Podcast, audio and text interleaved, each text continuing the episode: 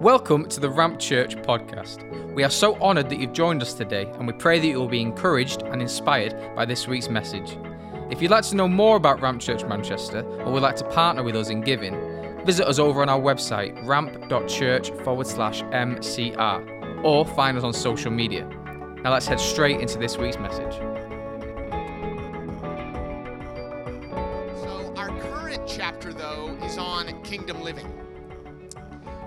We ha- we're diving into what does it look like to realize that Jesus has not just invited us into a one-time decision, a prayer that changes our eternity. He's actually invited us into a new way of life, kingdom living.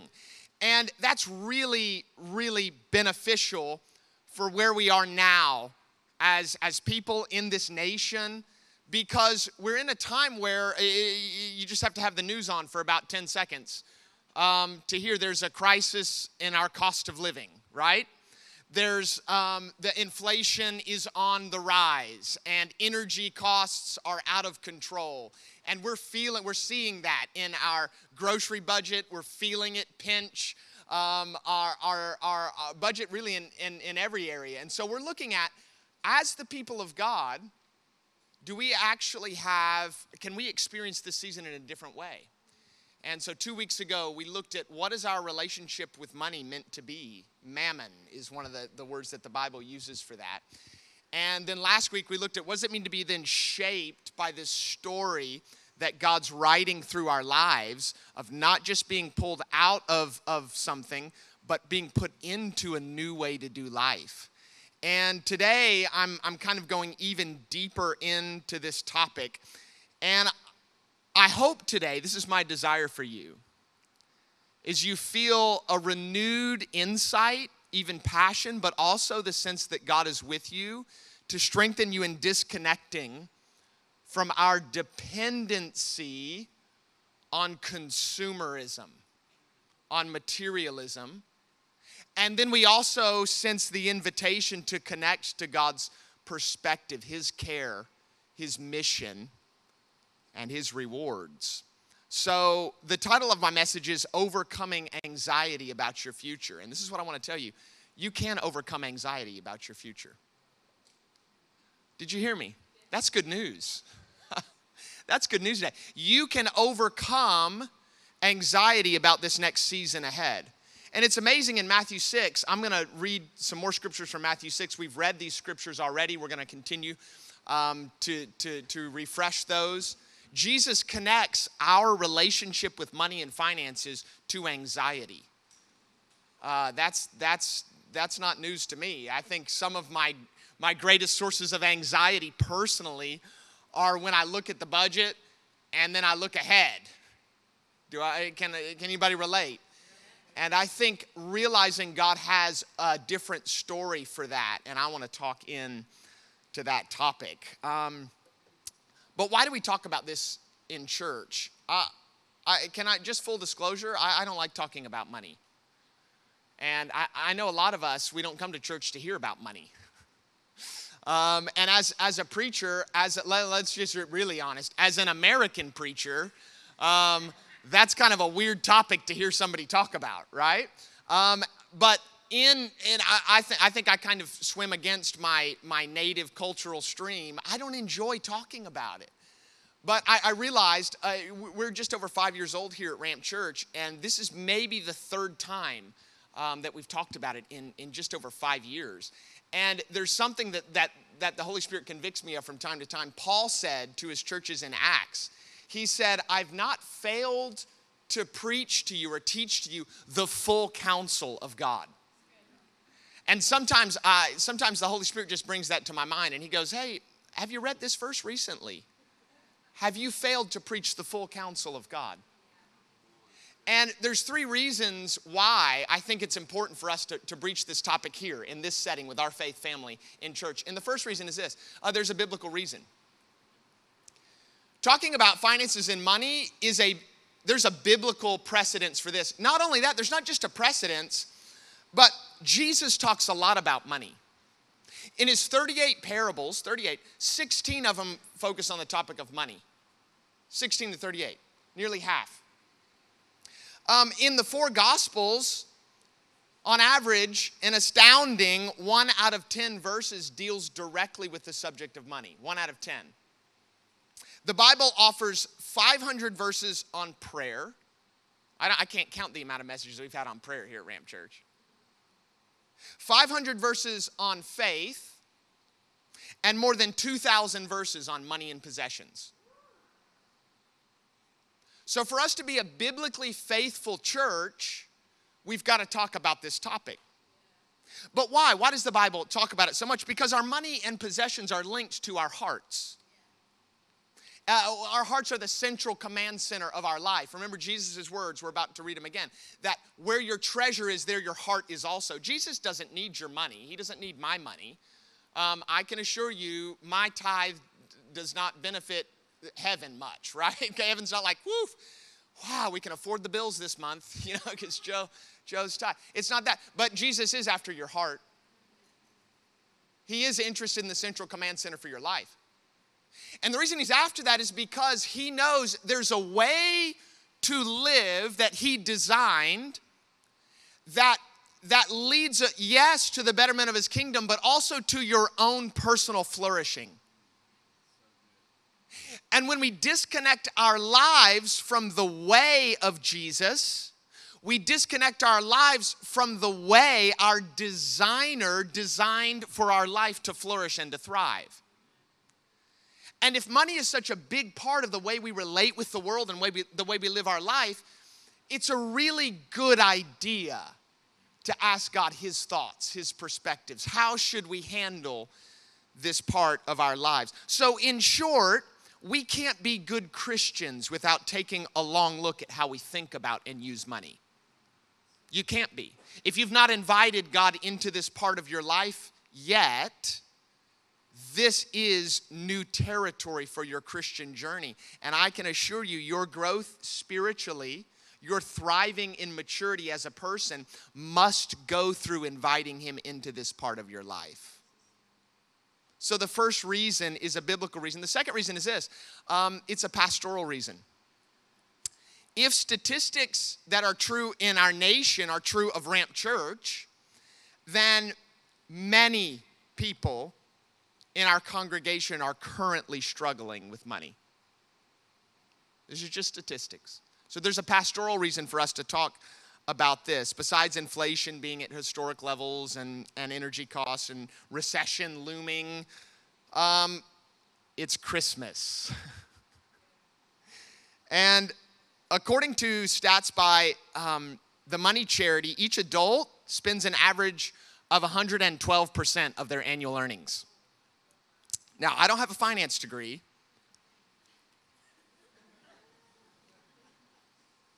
but one hundred twelve percent is more than what you bring in, right? In the U K, we spend an average of one hundred forty million pounds every day on consumer interest. Consumer interest every day. A study done at this same time period um, by the debt charity Step Change found that at this point in the year, still in November, two-thirds of us were already struggling to afford Christmas. Five weeks away, we're already struggling to afford it.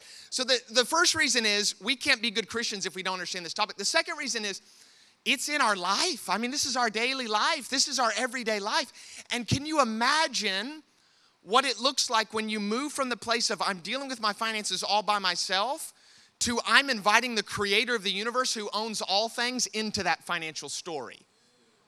There's a pastoral reason why you need to invite the good shepherd into your finances. It's because he has an interest in your welfare. The third reason is this. It's a societal reason. Why are we talking about money today? There's a societal reason. I don't think we can be good citizens of our city and our world unless we have a better understanding about this topic. We're not going to vote properly. We're not going to make, we're, we're not going to understand the, the, the issues that are going on down our street or in other neighborhoods or in certain districts of our city. If we don't have a grasp on what's Jesus' perspective, his perspective should inform the way we engage with the world around us, not just the way I do my personal budget, right? And that informed, that theologically informed life should guide the way we re- we relate to the world around us. And I, I just just as a refresher, I know I know we all know this, but I just want to show you how um, far from God's way much of society is in relating to money. We live in what's called a consumer economy, right? And um, I, I just want to show you the conspiracy at work behind the consumer economy. So, the, and I, my, here's my goal in this. I want it to rock you a bit so you can realize what is the world around us, what's the atmosphere, and then we can, then we can go to Jesus's perspective. But there's a conspiracy, I use that word on purpose, to make you believe that you need to spend more and more and more and more to have a better life. It's constantly around you. That's the point of a consumer economy. The economist John Kenneth Galbraith, this is what he said about our economy. This is how it's built. Goods are plentiful, okay? So we have all that we need. Where we don't have a needs-based economy, goods are everywhere. Demand for them must be elaborately contrived. This is what a consumer economy is. Those who create wants, notice that word, rank amongst our most talented and highly paid citizens. Want creation, aka marketing, advertising, is a ten billion dollars industry. A consumer economy is not just driven by meeting your needs. It's driven by by meeting your wants. But it's not just driven by meeting your wants, it's actually driven by creating your wants. That's what marketing is about. Look at Victor Lebow. He said this in the mid-twentieth century. He's a retail analyst. Our enormously productive economy demands that we make consumption our way of life, that we convert the buying and use of goods into rituals, that we seek our spiritual satisfaction, our ego satisfaction in consumption. I would argue that we are not, we are not an irreligious nation. We've just changed religions. We, it's not that we're godless, it's that we have a different God. It's not that we don't go to church. Our temple is a temple of materialism. Have you been to the Trafford Center recently? The most familiar building I've ever seen, like the Trafford Center, is the Parthenon in Athens. The statues. And what did people go to the Parthenon to do? To worship. I'm not here to pick on the Trafford Center, okay? Please go, okay? I mean, I'll go with my family. I'm going to take my kids. My kids love it, and I will hate every second of it, but my kids love it, okay? I hate weaving through the sea of people. I just want to read a book and sit in Costa and drink a coffee. But you've got to realize that you're part of something bigger than just that exchange of money and goods. There's a whole system at work here. The father of public relations is a man called Edward Bernays. He was the nephew of Sig- Sigmund Freud, so psychology is in the family. Look what he said. This is he, so he invented our modern way of marketing and, and the way we market goods in our society. The conscious and intelligent manipulation of the organized habits and opinions of the masses is an important element in democratic society. If you were a public relations student, you would study his work. Those who manipulate this unseen mechanism of society constitute an invisible government, which is the true ruling power of our country.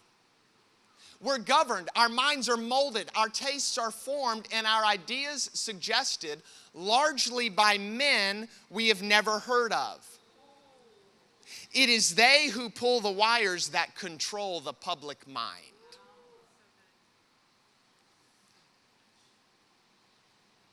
Whew. Do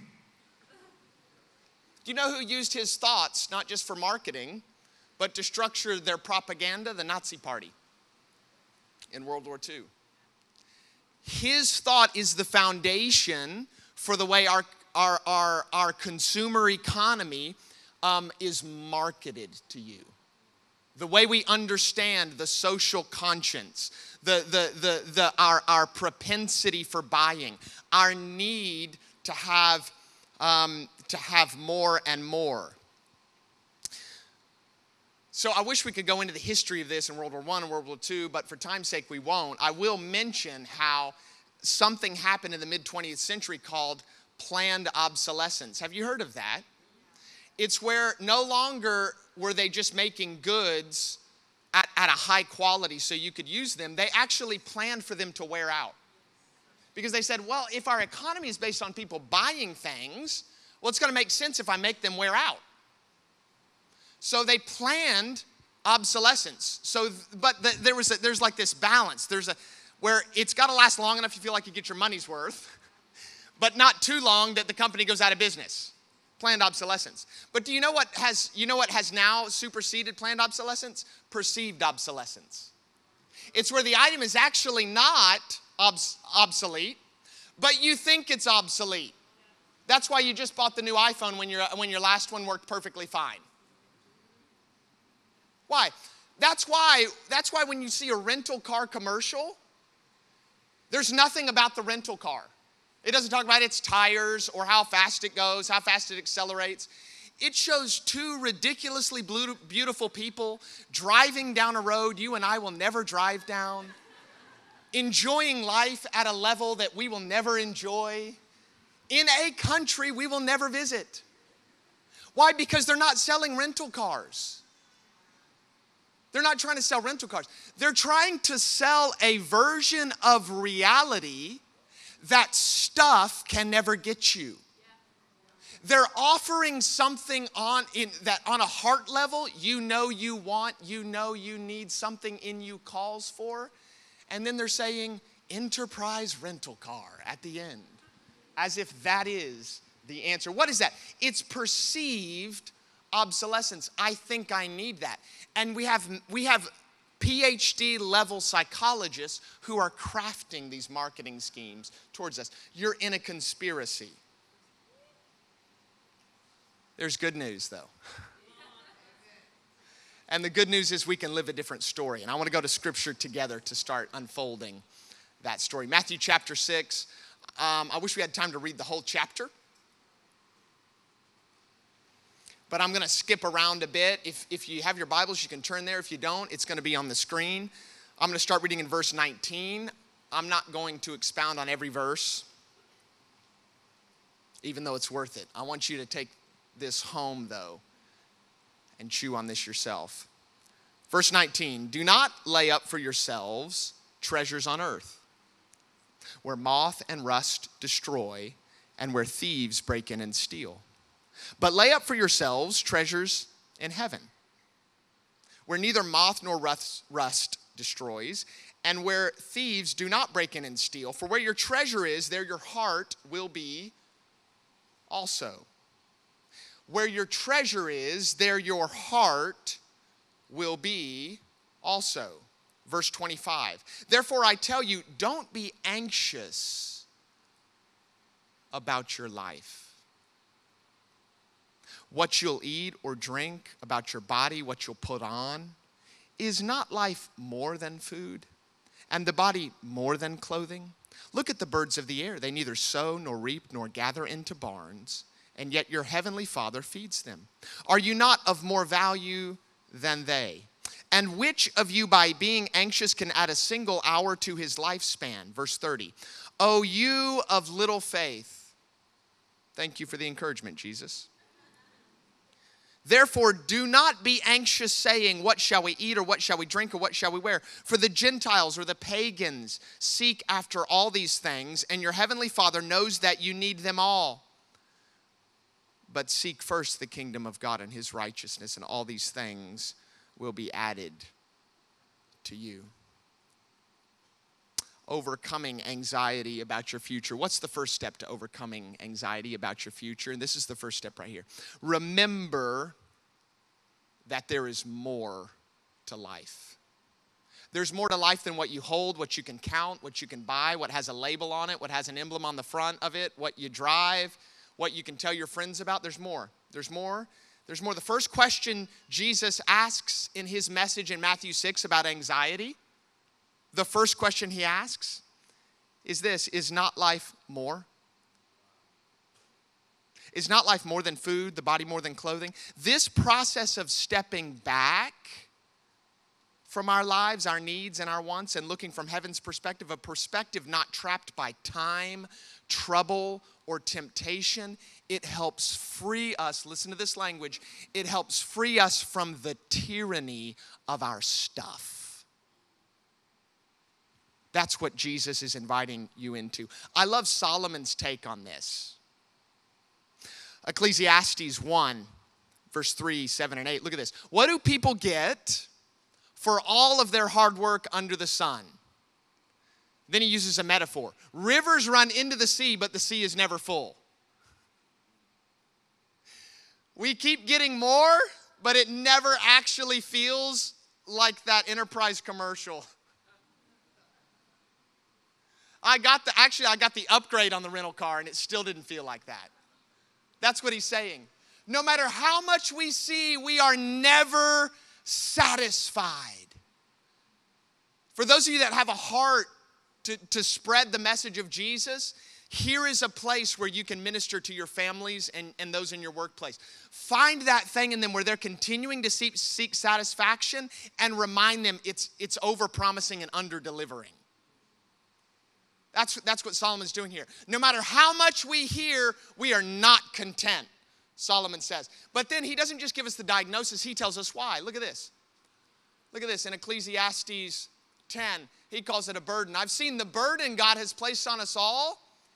He's put eternity in the human heart. And this is the principle that Solomon's trying to get at right here. Only an eternal source can fill an eternal desire. Why, why is everything you're buying and purchasing and planning, and why does that is just rivers in a heart and it's never full? Because you're trying to fill an eternal desire with an earthly source. And there's only one thing that can fill an eternal desire. It's an earthly, it's a, it is, it is an eternal source. I love what, look, look what the psalmist says in Psalm one oh seven. For God satisfies the longing soul, and the hungry soul he fills with good things. Isaiah fifty-five. Why do you spend your money for that which is not bread, and your labor for that which does not satisfy? Listen diligently to me and eat what is good, and delight yourselves in rich food. What is the food? I'm glad you asked. John six, Jesus answers us. I am the bread of life. And whoever believes in me shall never thirst again. The first step to overcoming anxiety about your future is realizing there's more. There's more to this. Let, let me, let me say this. If you're believing in a Christianity that's about repressing all these desires, it's like trying to keep a beach ball under, under a swimming pool. It'll just pop up somewhere else. That isn't the Christian journey. This is the Christian journey, right? Here's this principle. It's not about repressing your desires. It's about satisfying them with real life. The problem isn't a desire problem. The problem is what you're trying to satisfy those desires with. Keep the desires alive. Actually, C S Lewis would argue our desires are actually too little. He would suggest throwing more wood on the fire. Heat those desires up, because the hotter they get, the more you realize what the earth has to offer is not enough to satisfy them. I have to have a heavenly source, because it's an eternity that I'm desperate for in my heart. This is the place where our, our, our life, our hunger with God begins. Maybe you're exploring faith in here. Maybe someone drug you here because you promised you would come next Christmas season. I don't know why you're here. Maybe you're just looking around for this church. Where, where does it start? It, it starts with this. Realizing I need something that no other area of my life is providing. That's where it starts. And getting honest with yourself about that. Christians are honest people. That's where we should start. I'm honest about my needs. I'm honest that, that everything else is, is not really doing it. And I'm wondering, is there something more? That's the eternal desire. The first thing is remember there's more to life. This, the second thing is this. Remember the source of life. There's a cycle. If you read Scripture, there's kind of like a cycle in Scripture. Um, have you noticed this? Like if you do like a reading plan where you read like loads of scripture at once. And we see this in Israel. God blesses Israel. Israel then thinks it's all about them. Israel walks away from God. Israel has terrible life because they walked away from God. Israel returns to God. God blesses Israel. The cycle starts again. And I see that in my own life. I mean, you want to increase my prayer life? Like, you take away, take away some money, right? Hit me with a big bill. It's like, oh, Lord, I'm going to seek you like I never sought you before. Meet my needs, right? It happens in our own life. God foresaw this in the life of Israel. In Deuteronomy chapter eight, this is what he says. Before they get the promise, before they step into what God has for them. This is what he says. When you've eaten and are satisfied, praise the Lord your God for the good land he's given you. Be careful that you don't forget him. Otherwise, when you eat and are satisfied, when you build fine houses and settle down, this is not an anti-money message. Just notice this. Jesus, God's right here saying to Israel, when you're in fine houses and settle down, when your herds and flocks grow large and your silver and gold increase and all you, all that you have is multiplied, then your heart will become proud and you'll, for, you'll, you'll forget me. That's what God's saying. You may say to yourself, my power and the strength of my hands have provided this wealth for me. But remember the Lord your God, for it is he who gives you even the ability to produce wealth. And so confirms his covenant, which he swore to your ancestors as it is today. That's, this, God, God foresaw this coming. It's the same way in our life. So what is the secret? The secret's praise. Recognizing the source of your life. The first thing you do is you remember life's more than this. The second thing you do when you're fighting anxiety, you start to praise God for what you do have. It's amazing how praise breaks the cycle. Because it connects you to the eternal. It connects you to the source. It starts with just recognizing every good and perfect thing that I have has come from something. And it's bigger than me. Every good and perfect thing I have has come from above. And that recognition, it breaks this cycle. Uh, this is the other thing praise does right here. Praise anchors our hearts in God. So what, what, when we look ahead, and for some of us, you know, d- there's different economic standings, social standings all around this room, and that's one of the things I love about the body of Christ. But for some of us, as we look ahead, we're genuinely wondering, how are we going to make ends meet? And that's a real thing, and, and, and, and all of us are fighting that on the outside. What, what I'm talking about right here is let's make sure that doesn't get on the inside. Let's make sure that fear and that, that worry doesn't get on the inside. And what's, what's one of our tools? Praise. Because praise anchors my heart in God when everything on the outside is shaking. Because I remember who my source is. When we can spot God's goodness, this is praise, even in loss and hardship, we find a resting place.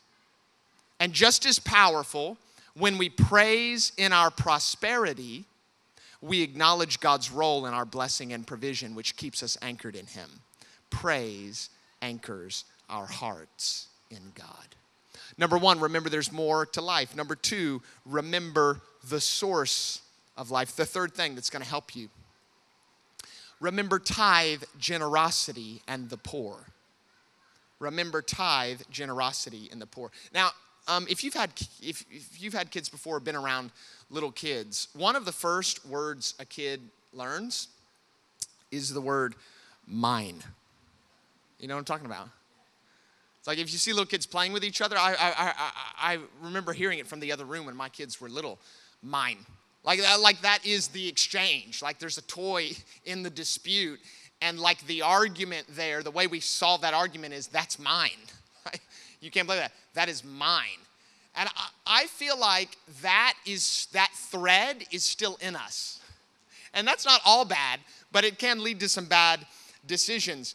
And I, I feel like giving is one of the antidotes to a mine-centered life. And uh, look, look at this in, in First John. I love this verse. Uh, chapter three, this is how we know what love is. Jesus Christ laid down his life for us, and we ought to lay down our lives for our brothers and sisters. If anyone has material possessions, whoa, whoa, whoa, whoa, talk about my future, Lord. Talk about my spirituality. Talk about my thought life. Don't get in my material possessions, right? If anyone has material possessions and sees a brother or sister in need but has no pity on them, how can the love of God be in that person? You think our preaching's challenging at Ramp Church? Try being in John's church. Dear children, let us not love with words or speech, but with actions and in truth. There should be something about our lives of generosity that shouts to the world, we, we believe we serve somebody who meets all of our needs. Do you know your life of generosity actually is a, miss, is a, is a missional tool? It's a missional tool. I love what Leslie Newbigin, probably my favorite missiologist, this is what he says. Live in the kingdom of God in such a way that it provokes questions for which the gospel is the only answer. There should be something about your financial life that is so astounding to the world around you. They're like, I don't get like that. I don't understand. And your only answer is, well, Jesus. That's it. I don't have, I, that's my only explanation. Him. His grace, His provision, the satisfaction I find in Him. The only answer for my lifestyle is Him. That's it. That's it. This lifestyle of generosity, He's it. So I want to give you, I want to just make this practical. Three steps to generosity. What does it look like to be, to have a generous life? If, if, if, if you noticed, I'm a step kind of a preacher. So, so we have three points, and then we have three points inside one of the points. Wow. Three steps to generosity. Start with anything. Start with anything. Give a button away on your shirt. I mean, I don't care. If you've never given or if it's not part of your life, just give something. Like give mints. It doesn't matter. Just, just give. You need to, you need to let your, your spirit and your mind and your heart and your body feel you release something out of your hand. Give your time. Give energy. Give your focus when someone's speaking to you. Look them in the eye and genuinely ask them how they are. Just generosity just needs to, it's not just about a money thing. It just, that, you just need to start with anything. I don't care what it is. Start somewhere. The next step is this. Commit to something specific. Commit to something specific. The Bible talks a lot about tithe. Now, tithe is a Bible word. It literally means ten percent. And I just, I just want to just be clear, it is not a New Testament c- commandment, but it is a biblical starting point for committed giving, okay? It is, it is this idea that I'm going to build my life around committed giving. That's what it is. Like, it's not like after I pay the, the power bill, after I pay for, how much do I have left over? That's for other people. It's no, no, no.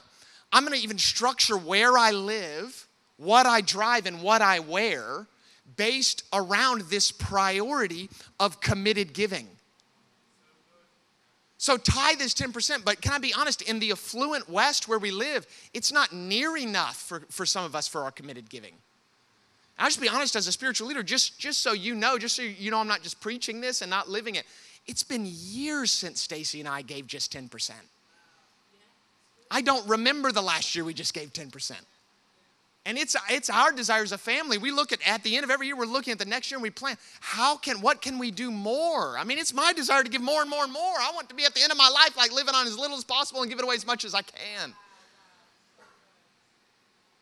And when you look at us on a global scale, if we had time, I'd go into the statistics. We are, we are vastly wealthy. Even the poorest in our community is vastly wealthy compared to the poorest in our world.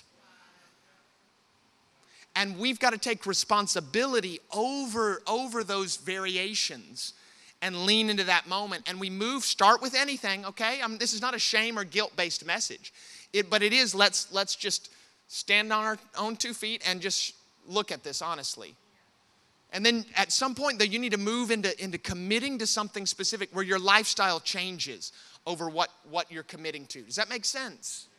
Commit to something specific. And then the third thing is this.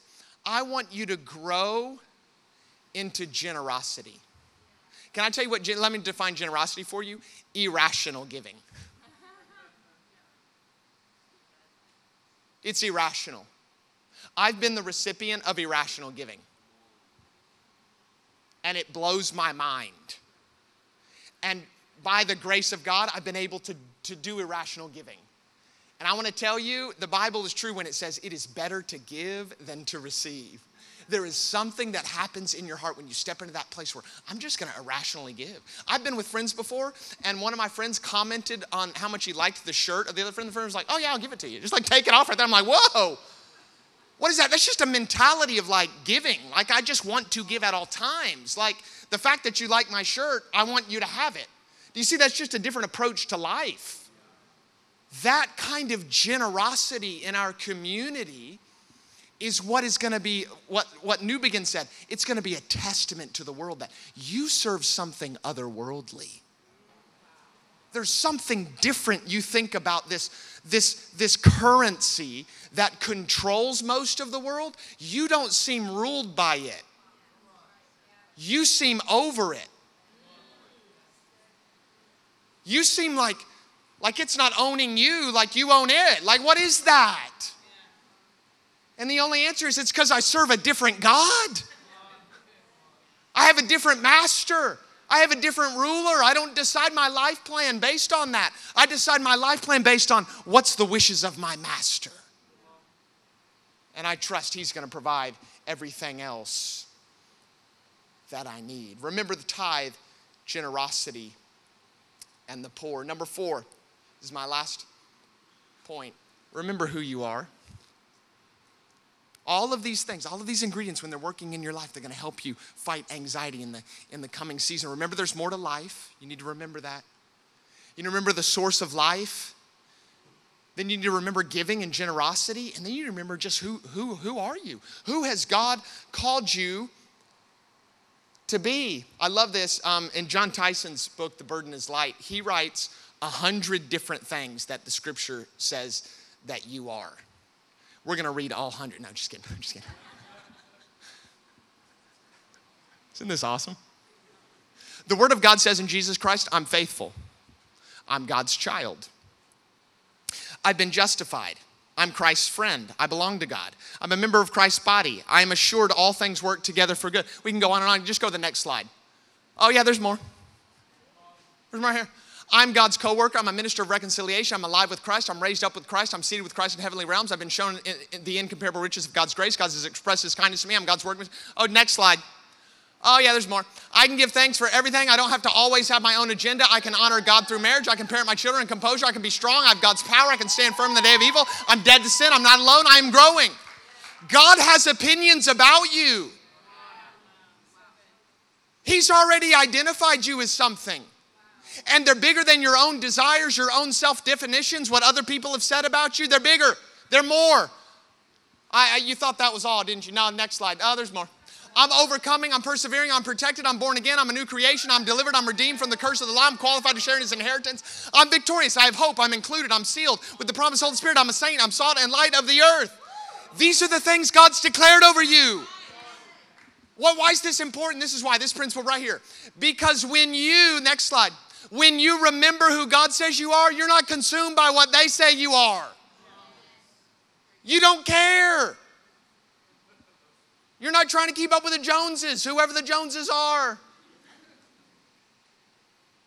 When you find your affirmation from God, do you see, do you see the difference between his affirmation and anybody else's? It takes out the prick of materialism that's trying to identify you by what other people can see. But when you are rooted in such a confidence in who God says you are, you're not moved by that stuff. It doesn't shift you. You're not consumed by it. Some of you are going to receive freedom today. Some of you, you've already, you're already reanalyzing the way you even plan to have your Christmas, your twenty twenty-three. You're, some of you, there's, there's some insecurities that are being unseated right now. They found a, an established place. They found room to grow in your heart because it was based on comparison with other people. God's even breaking that now in this service. Why? With the truth of who you are. The truth of who God says you are. Some of you business leaders in here, you're, you're going to realize today that the only reason you have that, that such that driving ambition is because of what some of your friends from uni, what their businesses look like. And you're comparing it to them. And you're realizing I'm running over some of my employees in the process. I'm abandoning my wife and my kids out of some ambition to keep up with my friends. Some, some of you are you're, you're restructuring your priority list. Why? Because you're realizing it's not really about what they think anyway. It's not about what they think. It's about what God thinks. Because when I lay my head on my pillow, they're not there. God's there. And you know what God's saying about you? He's speaking life.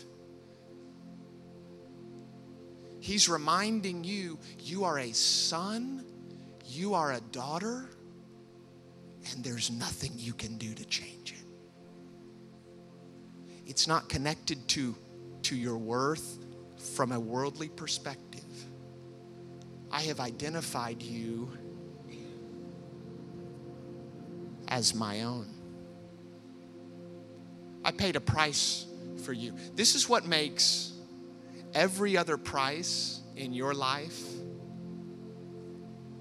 worthless when you realize the price he paid for you. A price he didn't have to pay. He wasn't coerced or forced. He didn't have to be talked into it. There's no manipulation involved.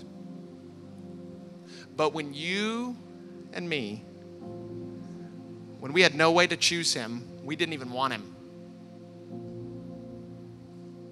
He sent his son, his most valuable relationship, to lay his life down so you and I didn't have to spend our lives for things that don't fill us.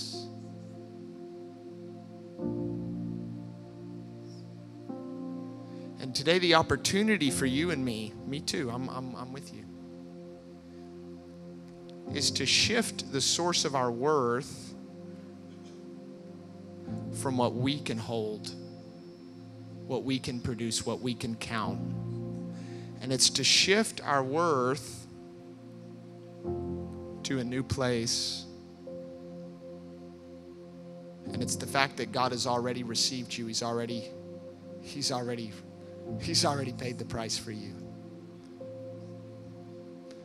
And once that shift is made, everything changes, everything changes, everything changes, everything changes, everything changes. Not just eternity, your Christmas budget. Your time, it changes.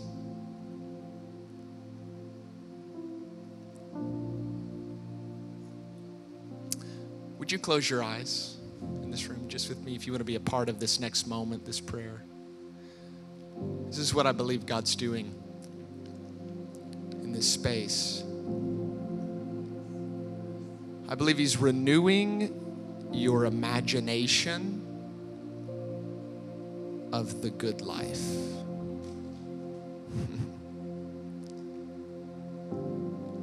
like, like movers come in and And they, they pull all the contents out of a house and they move new furnishings in. He's refurnishing your imagination. And he's pulling, he's pulling things out that were put there by the value system of the world around you. They were put in there by the expectations of parents or grandparents, by the expectations of friends. All these things you think you need. For some of you, it's degrees. It's like, I just see that. It's like education. But all these things you think you need, and he's replacing, he's refurnishing the house with his value system. You and I have a part to play in this. It comes through study and prayer. And, but right now, I just believe supernaturally by his grace, as you, as you open your heart to him, as you open your mind to him, I just want us to pray this together, and then we're, then we're going to worship. Say, Heavenly Father, refurnish my imagination. have the good life.